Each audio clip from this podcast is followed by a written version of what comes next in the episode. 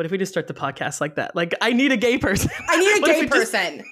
Just, what if we that's just, just, that's how we're going to. That's the vibe. Hello, everyone, and welcome to another episode of Pages Unknown, the podcast dedicated to all things bookish and nerdy. My name is Zachariah, and I will be joined today by a fabulous co-host, friend, and former guest of the pod, Sammy, a k a. Books, Dogs, and Coffee on TikTok. Say hi, Sammy. Hi, Sammy. Y'all, as a reminder, new episodes of Pages Unknown air every Wednesday. Please follow the podcast on Apple, Spotify, and TikTok to get notified for new episodes. If you're joining us for the first time, hey, hi, hello, for our episode today. We're talking all about Imogen, Obviously, the newest novel by Becky Albertalli. You might recognize that name as the person who wrote Simon versus the Homo Sapien Agenda, which was then later adapted into the film Love, Simon. Imogen obviously tackles bisexuality, what the phrase queer community really means, and addresses the phenomenon of compulsory heterosexuality. I know this probably sounds pretty heavy and like kind of like a lot today, but the book handles it delicately, and this book was so much fun. Uh, yes. I listened to the audiobook at the same time as reading it, and the narrator did such a good job. So I'm going to read a quick plot description to get us going here. Imogen Scott may be hopelessly heterosexual, but she's got the world's greatest ally title locked down. She's never missed a Pride Alliance meeting. She knows more about queer media discourse than her very queer little sister, and she even has two queer best friends. There's Gretchen and Lily. Lily is newly out and thriving with a cool new squad of queer college friends. I remember those days when I had many friends and I was in college. Imogen is thrilled for Lily. Any ally would be. And now that she's finally visiting Lily on campus, she's bringing her ally A game. Any support Lily needs, Imogen's all in. Even if that means bending the truth just a little. Like when Lily drops a tiny queer bombshell, she's told all her college friends that Imogen and Lily used to date, and none of them know that Imogen is a raging hetero, not even Lily's best friend, Tessa. Of course, as all things, the more time Imogen spends with chaotic, freckle-faced Tessa, the more she starts to wonder if her truth was ever all that straight. It's phenomenal. First of all, when they said freckle-faced, the first thing, I, I'm about to say my age here, like, Pippi Longstocking is coming into your world, the freckle-faced redhead girl. And I'm like, this is why I can't have nice things. The energy that you're bringing to this episode is absolutely everything. Uh, well, I mean, listen, share with us some of your like initial thoughts of this, because I think you've read this more than once, right? Like you've had, you got an arc of this. I had an arc of it. Um, I did read it. I read it in my sick haze. So I listened to the audiobook and mm. then I re-skimmed it because I also got to meet Becky through my, the bookshop that I work at. She came for an event, which was phenomenal, watching her speak about everything that she's gone through, which we will talk more later. Um, my initial reactions were like, this is a book that's extremely needed. It goes through so much of what I think so many teenagers, adults, preteens, what have you, are going through in real life. Mm-hmm. Like you don't realize how compulsive heterosexuality really impacts you until you're starting to unpack your homosexuality. Yeah. As we like to say, everyone's a little gay. just, just, just a little. One wrist or two? It One depends. wrist or two, or you or you bend and snap, and then that's when you're full. I'm going to give you my initial reaction, but the first thing I think I want to say is you said there's no right way to be like queer. I disagree. I think that there is a right way, and that way is not voting for Republicans, and I will okay. leave it there. My favorite saying is like when you see someone from our community voting Republican right now, especially, okay, sorry, we're getting a little political for a hot second. Um, right now in today's climate, mm-hmm. it's like when you see a dog going, dogs for chocolate. Like, let's vote for something that's going to kill us. Yay. It's just...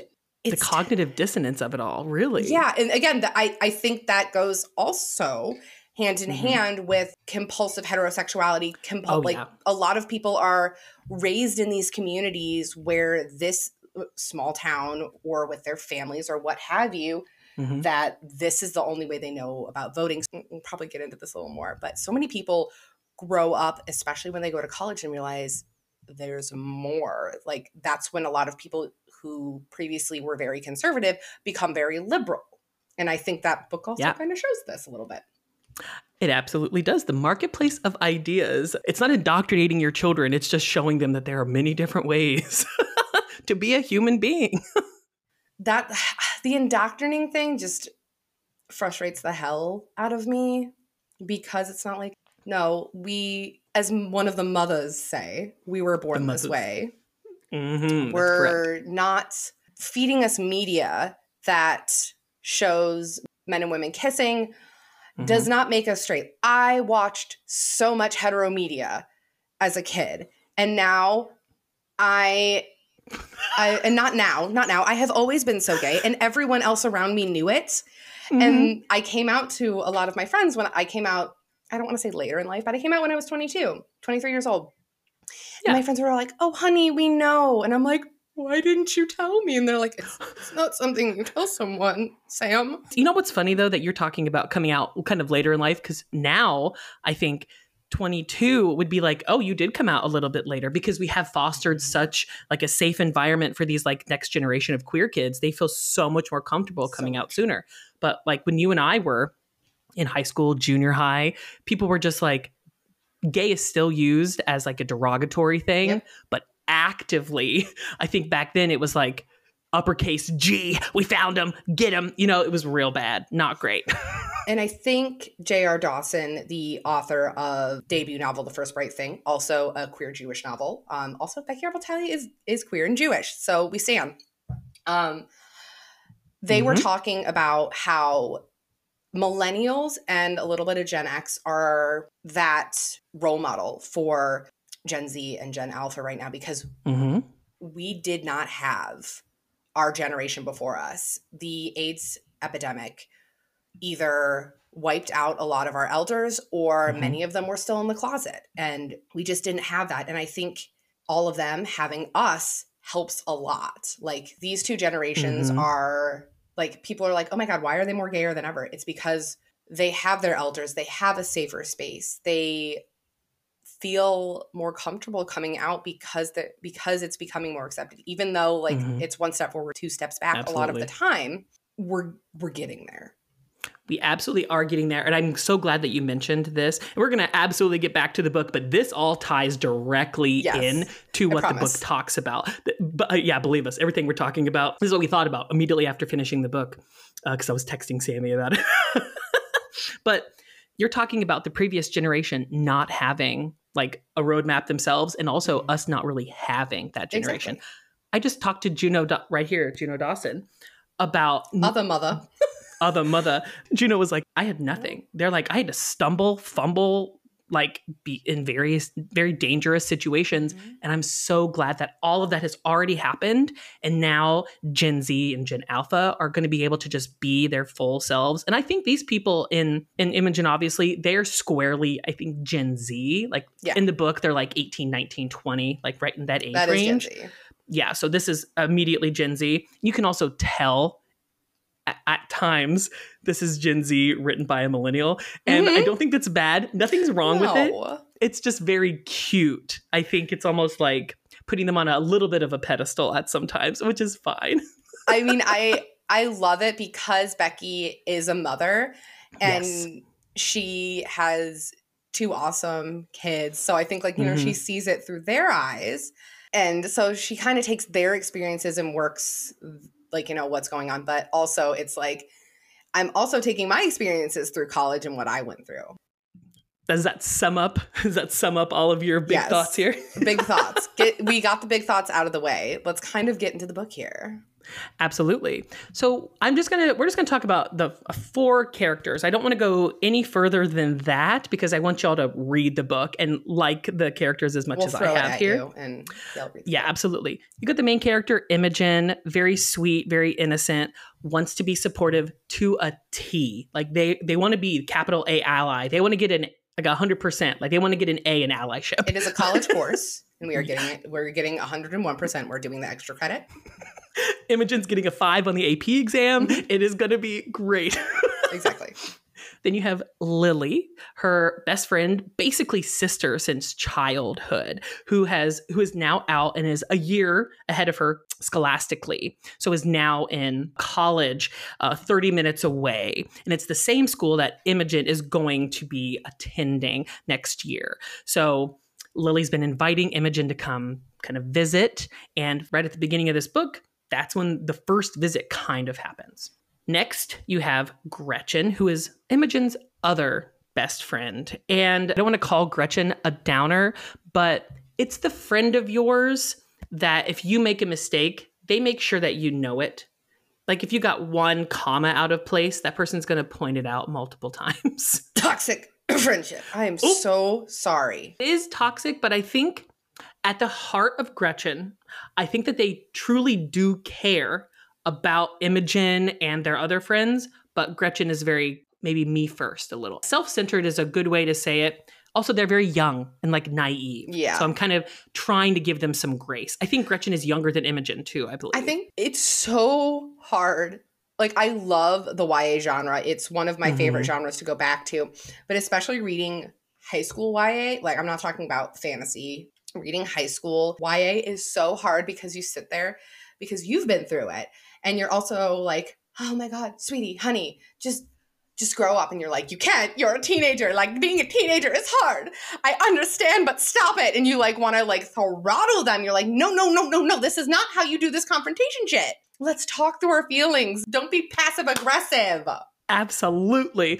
And I think our last character that I want to talk about is your freckly eyed um, friend, Pippi Longstocking. Okay, first here. of all, she does not look like Pippi Longstockings. Like, no. If you see the cover of the book, she in, in her description in the book, not Pippi Longstockings. Tessa no. is not Pippi Longstockings. It's just the freckle face.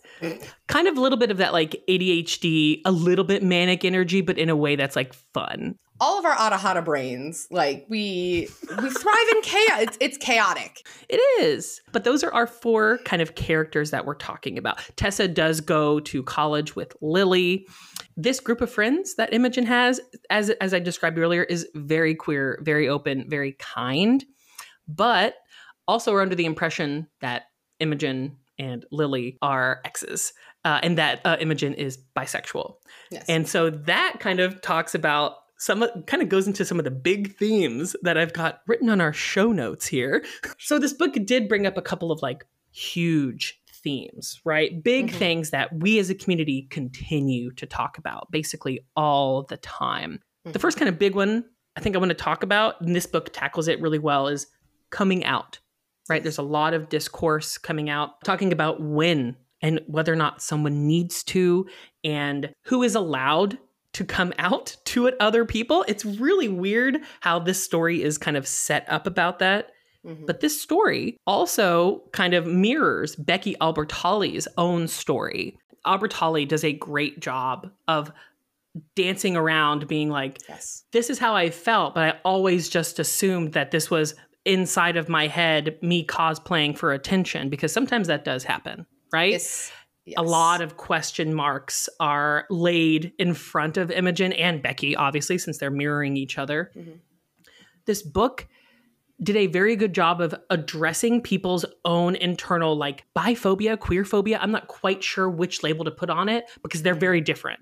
I think in general, biphobia is very specifically has its own set of struggles versus the general queer experience. And that kind of goes into it, into one thing is that once you come out, you don't stop coming out. Like if someone meets you and mm-hmm. sees you and doesn't know that you are in the L G B T Q community, you end up having to come out to them again yeah. and again and again, to family members, to friends, to coworkers, to bosses, in any situation where someone might not know and mm-hmm. they're like, are you a little, um, you end up continually coming out throughout your entire life. And it's just, it's tiring. It's extremely tiring. That's where assuming that hetero is the default sucks. Uh, hopefully yeah. at one point in our lives, it might not be in our lifetime, but hopefully sometime in the human history span of time, we'll get to a point where you just love a human being or you just are a yeah. human being. It doesn't matter what your gender identity is, your sexual your sexual mm-hmm. identity is. Like, it doesn't matter. You just, you're yourself.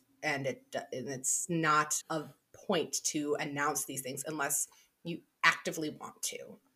Yeah, one hundred percent. I do think that Imogen, through this, has has kind of flipped that, being like, I don't I don't think I need to come out. I think I'm just the same person. Mm-hmm. And that's like a big thing. Whether or not Imogen is bisexual, Imogen's like, why do I need to throw my own parade right now? I'm trying just to figure out who I am. I'm about exactly. to graduate high school. I'm going into college. I don't know what's going on, no. but I know that I love all of you and that I want to be here in community in some way with you. Exactly. And I think so many people have those feelings where, like I said, there's no right, I mean, other than the not voting Republican, um, no right way to be gay. It's like some people are so loud and proud about it. Like mm-hmm. you and me, um, yeah. we're very, we are very out and loud and proud, and we ve- aren't scared to be ourselves. But other people are just like, you know what? I just kind of want to be me and live my life. And that is a thousand percent valid, which is kind of what Imogen does. And she's like, I got to live my life right now. I can't also, you know, have all of this too. Like mm-hmm. it's, it's a balancing act for her. And that's yeah. what I love seeing her confront in this. Yeah, absolutely. Do you ever feel, since we're talking about being, this is, a, this is tangentially related, but I, I think maybe you and I have the same kind of thing where we are loud and we are like a big presence in rooms, especially when, as it relates to pride, right? We're like, we're the ones in the room who are like, no, I'm gay and I'm, you know, doing all of these things. There's a lot of like social work that is done by people who have these kind of large personalities in these spaces, because we're forcing space to be made for other people that are maybe yes. quieter. Do you ever kind of feel like that sometimes, where you walk into a oh, room? Yes. All the time. I've always been a very loud person since I was able to talk. I have been loud. I've also been a very friendly person. I would apparently go up to people in the supermarket and go, hi, my name's Sammy. What's your name? This is my mom. And I wouldn't stop talking. I have always been a talker and very mm-hmm. friendly to people. And that has either done very well for me in life or bitten me right in the ass. Take your You've pick. Never met a stranger, as they say. No. I some of my best friends are my best friends because I would not leave them alone. Oh, absolutely. Same. Do you think I'd have the man I have if I was not persistent and loud? And yeah, right? So it's it's worth it, but yeah. it also takes a toll on your mental health sometimes. Yeah.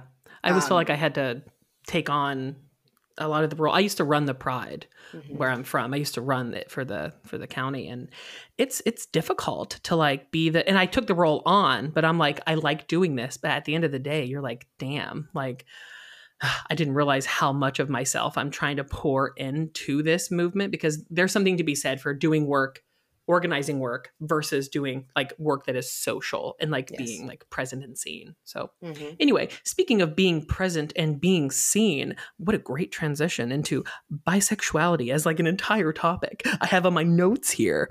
Bisexuality, a valid sexuality, everyone. This is a sexuality. No ifs, ands, or buts. A lot of people see this as the halfway point to the journey to gay, and that pisses me off so much. They're like, ooh, so their entire identity gets erased. Mm-hmm. So bi-erasure is obviously super real. The way that it's talked about in here, people are incredulous that this person could even be considering that they are bisexual. Yeah. It's like, well, have you not felt anything your entire life? To which Imogen says, dude, I don't know. What is it supposed to feel like? I'm going through puberty. I'm going through other things. Like sometimes like your mm-hmm. sexuality, your gender identity takes a back burner to everything yeah. else going in your life. Like some people are so worried about, as I'm watching the Pink, like I, as I've watched the Pink Lady, some people are so worried about oh, surviving yeah. high school. Absolutely. That they can't worry about anything else that's going on. It's like the big pick a side. Whose side are you on? Are you, why can't we all be on the same side for like one freaking day?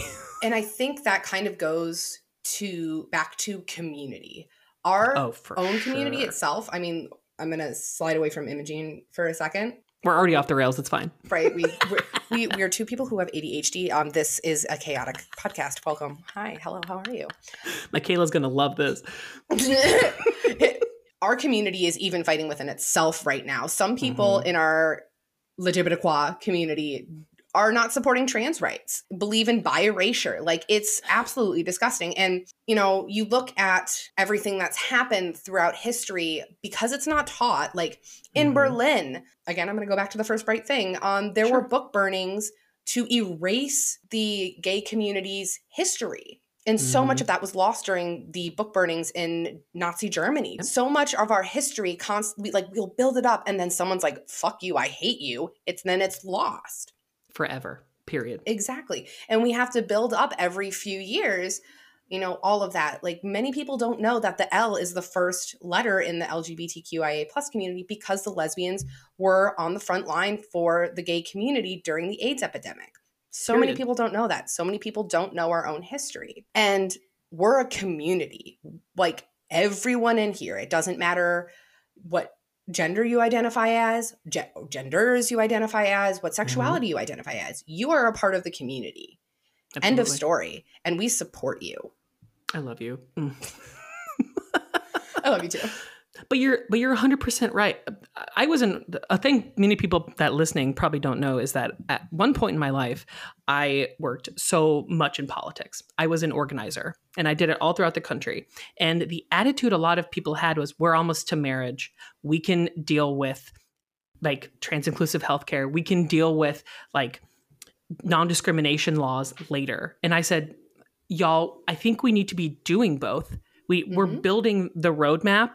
And the second we got marriage, you you probably know this, so many donations to the Human Rights Campaign, everything dried up because a lot of these like cisgendered, like gay men got what they wanted and they're out.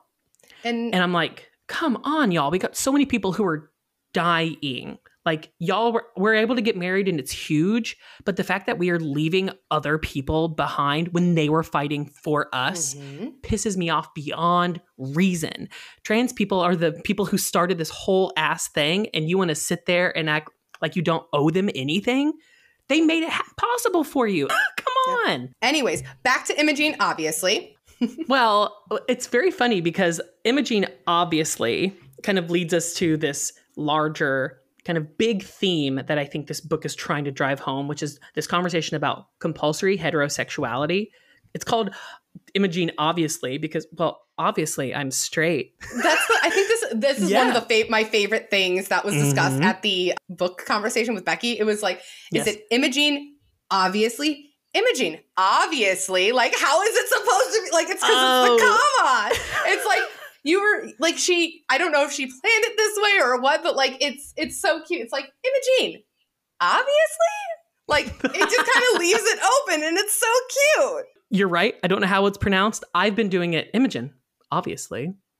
And like, this well, like very casual, but kind of up at the end. I kind of think that goes hand in hand with kind of what we were saying before. Mm-hmm. I think it's Imogen, obviously. Like, obviously, mm-hmm. that's you. This is you. This has always been you. Obvious, right. Like, obviously. That's my perception of it. And I think I love it. it it's it's a beautiful way to that I perceived it personally. I think everyone mm-hmm. else is going to perceive it differently. Yeah. For what they get out of this book. It goes hand in hand with this is who you are. Exactly. I'm going to read the description. Like, oh. I mean, the definition, excuse me. I, I, I hate doing this, but sometimes I feel like we have the we have the responsibility we to do. say some of these like phrases out loud and exactly as they're defined. Yes. Compulsory heterosexuality, often shortened to comphet, C O M P H E T, is the theory that heterosexuality is assumed and enforced upon people by a patriarchal and heteronormative society. The term was popularized by Adrienne Rich in her nineteen eighty essay titled Compulsory Heterosexuality and Lesbian Existence. Y'all should go check out that essay. That Essentially, like it's saying, as we said earlier, heterosexual and cisgendered are the assumed default and norm for everybody. And so when you start assuming that, you start erasing people. People that are in this kind of like experiencing it. As you, you probably have experienced it at some point. I know that I have. I thought I was supposed to. I was like, mm-hmm. I think I'm just a little silly, goofy mood today. Instead of, you know, wanting to go with this person, I thought her brother was cute, but I guess I'll take her on a date. It felt like that a lot where I was like, well, this is what I'm supposed to do, right? Obviously, I'm not gay. I've Obviously. never looked at a man like that. Obviously. There we go. More obviously puns. I feel like the first time that I ever like, ever was like, oh my God, maybe I'm gay was like, the second I graduated high school, I was like, actually, all those times I kissed that person, absolutely, I was into it. People were like, no, shh. shit. What, you were you were in theater, marching band, choir. Sir, what did you think was happening? It literally the, oh, honey, we know. Well, I said, I wish somebody had told me. And they're like, we were waiting for you. We were trying the, to be nice. It's the whole, like, my parents were like, I, we pretty much knew from birth. I'm like, like, my parents put me in a dress. When I was two months old, I was screaming. And they oh. took me out of the dress. And I stopped. Listen, you already knew. They fucking you knew. knew. They knew I was going to be a mask lesbian here. Let's go. This butch little lay dollar bean over here. Come on. Lay dollar. Be- oh, my God. That's how you have. I didn't get it. Oh, my God. That's what the. Re- I'm getting so many references from the book just now because of that. I. Oh, Mere shit. Shattered. I I literally didn't realize until just what the. Okay. We're going to come talk about that later because I didn't realize what they were talking about in the book. With my, oh, my I'm Lord. So glad that I can help you understand. But that's the thing also, too. There's so many, I, th- I think that Becky did a great job um, introducing mm-hmm. in the book and using words and phrases from the queer community that even, like, you didn't know, I didn't know. There are some things that I had to look up. Um, and um, queer icons were mentioned in here. Mm-hmm. Elsa herself. Elsa um, herself. Elsa is a lesbian. No one can tell me differently. I actually think that Anna is, like... bisexual icon. Yeah, I, bisexual icon, but so is Kristoff. So is, I was about to say, so is Kristoff. And so that's that the thing. Freaking snowman. Anyway, I'm not talking about that. Oh, uh, uh, Olaf is gay. Oh, you think? Olaf is so queer. I was um, always anyways. just given like big, weird, queer energy. B Q E. You're correct, though. Becky does a great job of putting these references in for people to look at. Also kind of Easter eggs for people in the community that are reading this book. This book is intended. It's a young adult book, right? Yes. Everybody in it is aged appropriate, whatever. However, yes. I think this book, Becky wrote it, I think, Y A style, but for adults maybe to pick up, to be like, oh yeah, like this is how, totally. I, this is my experience. This was my life. ¿Por qué no los dos? Yeah, why not both? Why not both? I think this kind of gets us, we have a couple of more bullet points on my weird notes that I made for us, but we've kind of touched on the queer community. I think the only thing I really want to say about it is in this book, it really does talk about the gatekeepers, uh, these these folks that think that they uh, maybe have to make others prove that they deserve to be there yeah. or that they're not. The invalidation that happens yes. in so many different parts of this book by people who are questioning.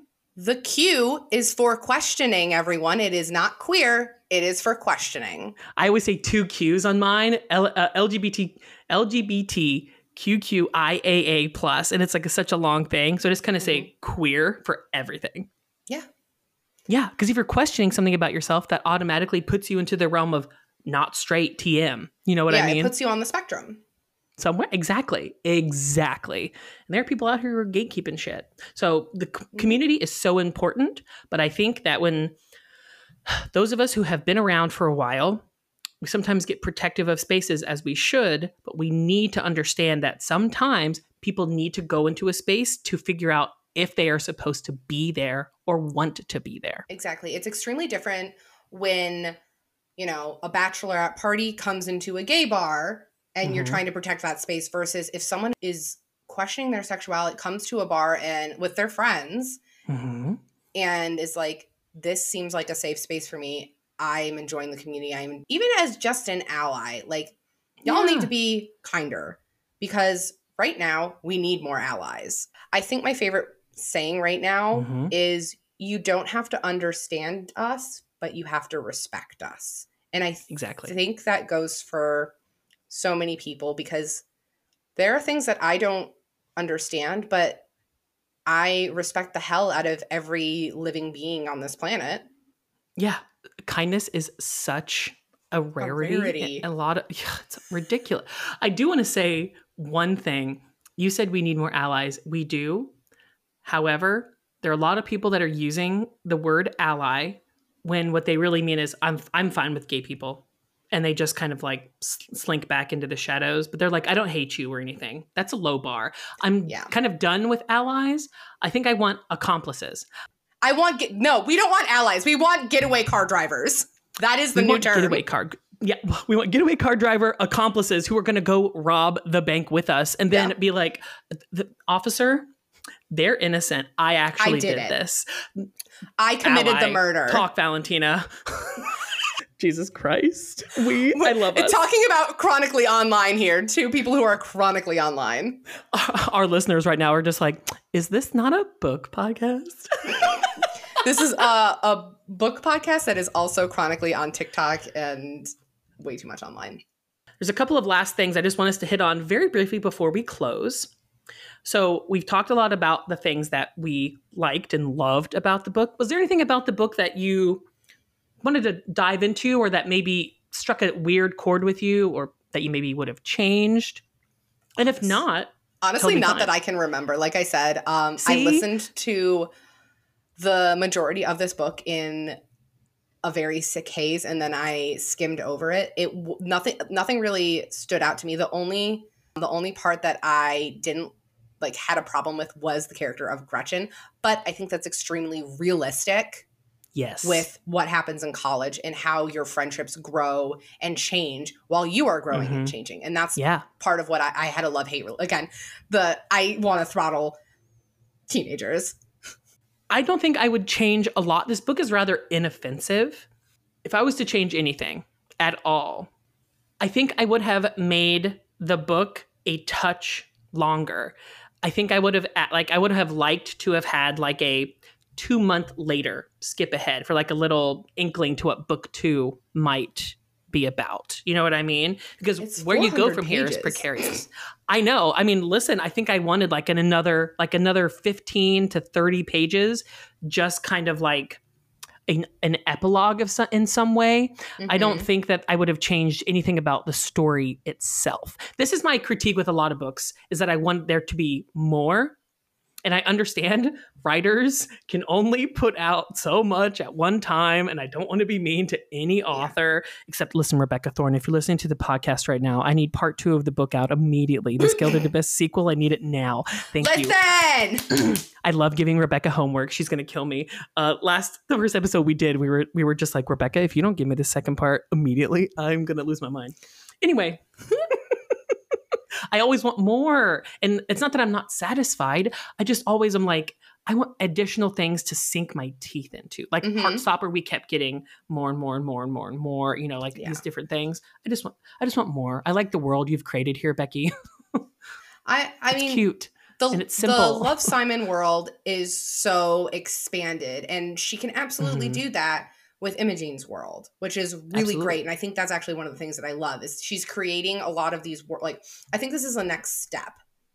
Like, yeah. I, I think she's kind of closed up Simon's world. If she wanted, she could go back to it. But I think now yeah. is Imogen's world. Mm-hmm. This is her next thing. And I love it. It's her next adventure. With that, Sammy, thank you so much for joining us today. I I have I always love whenever you're on with us. We always get into these really great conversations about the community. And I do think that Imogen obviously has a great place in queer literature moving forward. It's going to be it's going to help a lot of folks as they so navigate much. themselves. Absolutely. Sammy, thank you so much for being on the episode again. We'll catch you next week. Talk to y'all soon. Goodbye Bye. now.